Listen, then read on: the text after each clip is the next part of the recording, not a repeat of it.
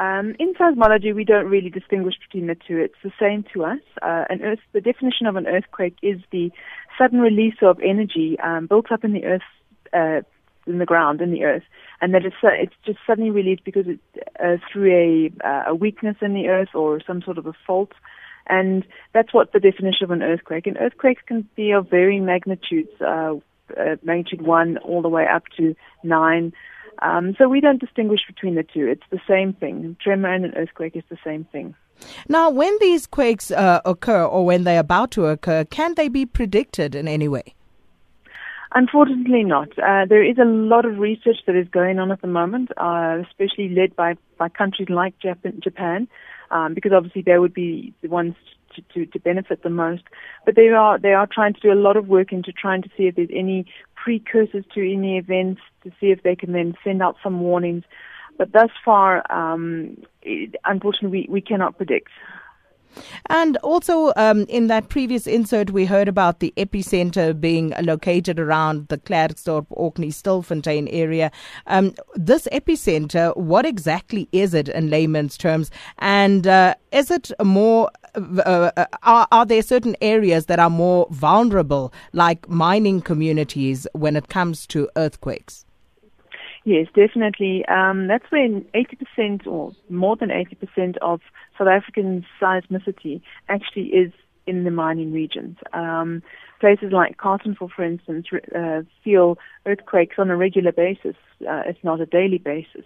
So it is a fairly common um, occurrence, uh, especially in your mining regions.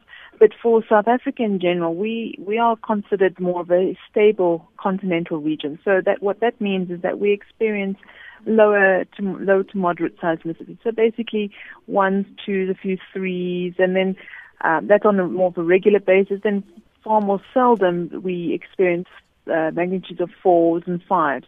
Um, but our biggest earthquake was in 1969 in the Ceres-Tulbagh region, and um, so that's you know that's the sort of extent of seismicity that we experience compared to places like Japan, which experience, as you know, these huge earthquakes that cause tsunamis.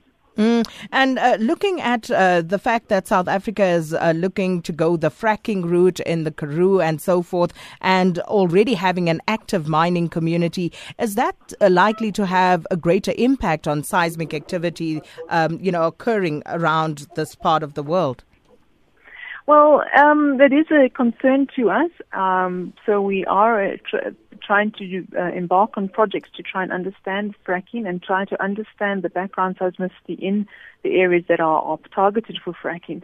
Um, there is still a lot that is unknown uh, if you look at the the media uh, across the world about fracking. So that's still something one needs to investigate in, in South Africa under South African conditions. So that's really something that is a bit unknown at the moment. And with regard to aftershocks, uh, could we expect uh, any of that? Because looking at the citizen this morning, they are saying that uh, there may be more quakes to come. Yes, definitely. Unfortunately, since after the earthquake yesterday, um, our records when we were monitoring the, the information coming through, um, there were already a number of aftershocks coming through, and uh, fairly smaller ones. They're all smaller than the big event. Um, there was one or two bigger uh, uh, events, uh, earthquakes, um, but generally they're all smaller than the the main shock. Uh, and and a, a, rule of thumb in seismology is that if you have had experienced an earthquake of a certain magnitude in the past, you can expect one of a similar magnitude in the future in that same area. For instance, uh, in the Kosh region uh, or Klerksdorp Orkney region, um, there was an event, an earthquake in, in 2005 uh, of a 5.3. So it just shows you that it does. There, we can expect another one in the future. We just don't know when. And how could people possibly, you know, take precaution in the event of a, uh, another quake? I think, you know, what I've been telling everybody is that if you do feel threatened, take the normal precautions, get under something a bit more solid, like a table, a, a bed, or, or, something like that, a desk, or if you can, evacuate the building. Um, but rather try and be safe and especially in, if, if the building is in the place of the epicenter, then you should rather, um, like in Klerksdorp, Orkney, get the, the building evaluated first before you, you go and occupy it again, just for, for safety reasons.